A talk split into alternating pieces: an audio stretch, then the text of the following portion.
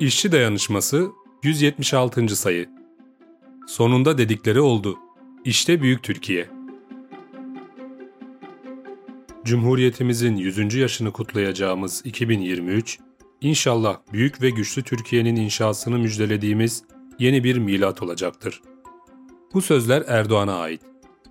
Anlatıya göre Türkiye ekonomisi 2023'te dünyadaki en büyük 10 ekonomi arasına girecek, işsizlik %5'in altına düşecek, kişi başı milli gelir 25 bin dolara yükselecekti.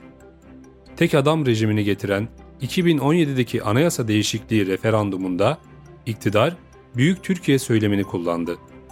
Keza 2018 seçimlerinde de Büyük Türkiye güçlü lider propagandasıyla Erdoğan kurtarıcı olarak sunuldu. Yani siyasi iktidar yıllardır Büyük Türkiye masalı anlatıyor. Refah seviyesinin artmasını ve daha iyi bir yaşam sürdürmeyi isteyen milyonlarca emekçi ise bu propagandaya inandı. Hala da inanan var. Peki son 10 yıldır Büyük Türkiye vaatleri veren siyasi iktidar gerçekte neyi büyüttü? Gelin 2022'nin Büyük Türkiye manzarasına bakalım. İşte son 10 yılın büyüyenler listesi. Yoksulluk, enflasyon, uyuşturucu kullanımı, eğitim ve sağlık sorunları, işsizlik, demokratik hak gaspları, insan hakları ihlalleri, iş cinayetleri, gelir eşitsizliği, kadın cinayetleri, huzursuzluk, mutsuzluk, gelecek kaygısı, güvenlik kaygısı. Enflasyon rekor üstüne rekor kırmaya devam ediyor. Ekim ayı için %85 olarak açıklanan yıllık resmi enflasyon son 24 yılın zirvesine oturdu. Gerçek enflasyon ise %185'in üzerinde. Enflasyon yükselirken ücretlerin aynı oranda arttırılmaması, emekçilerin alım gücünün düşmesine, yoksulluğun görülmemiş derecede büyümesine yol açtı. 2022'de Türkiye enflasyonda dünya birincisi, işsizlikte dünya beşincisi oldu. Enflasyon ve işsizlik oranlarının toplamından oluşan sefalet endeksi sıralamasında ise 156 ülke arasında Türkiye yine birinci sırada. Yıllar içinde eğitim ve sağlık alanında yaşanan sorunlar da büyüdü. Nitelikli, ücretsiz sağlık ve eğitim hizmetine ulaşamayan emekçiler özel okullara ve hastanelere yönlendirildiler. Eğitim ve sağlık emekçilerinin çalışma koşulları daha da ağırlaştı, ücretleri düştü.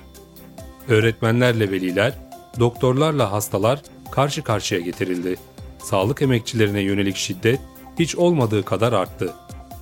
Siyasi iktidar, dünyanın en büyük adalet sarayını yapmakla övüne dursun, Türkiye, insan hakları ihlallerinde dünya liderliğine yükselmiş durumda. 31 Ekim 2022 itibariyle 19.850 dosya, tüm başvuruların %26'sı ile Avrupa İnsan Hakları Mahkemesi'ne en fazla başvuru yapılan ülke Türkiye oldu. Avrupa İnsan Hakları Mahkemesi'ne başvuru yapabilmek için kişinin bulunduğu ülkedeki iç hukuk yollarını tüketmiş olması gerekiyor.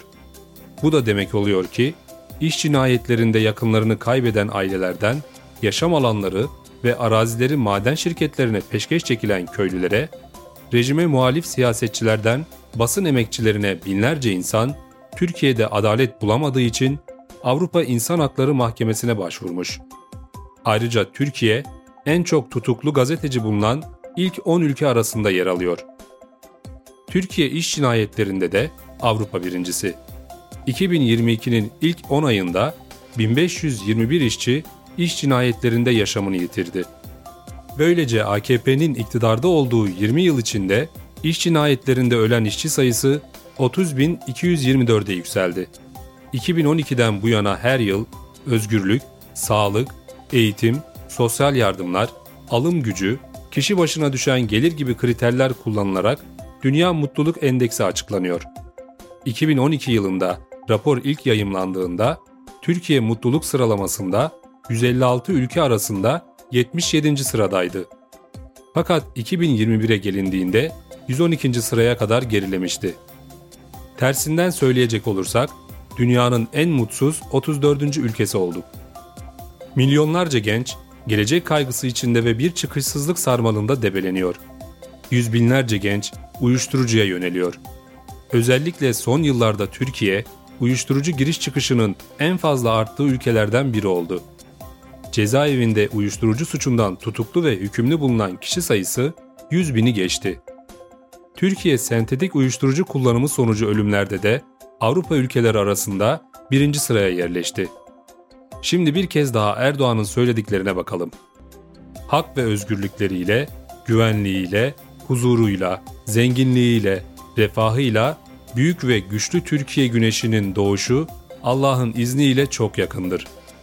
Yukarıdaki büyük Türkiye tablosundan çıkan sonuç nedir peki? Üzerimize büyük ve güçlü Türkiye güneşi mi doğuyor yoksa tek adam rejiminin zifir karanlığında mı yaşıyoruz? Her şey ortada. İşçi ve emekçiler olarak gerçekten aydınlık, güneşli günler istiyorsak bize zifiri karanlığı yaşatan tek adam rejimine karşı birliğimizi ve mücadelemizi büyütmekten başka seçeneğimiz yok.''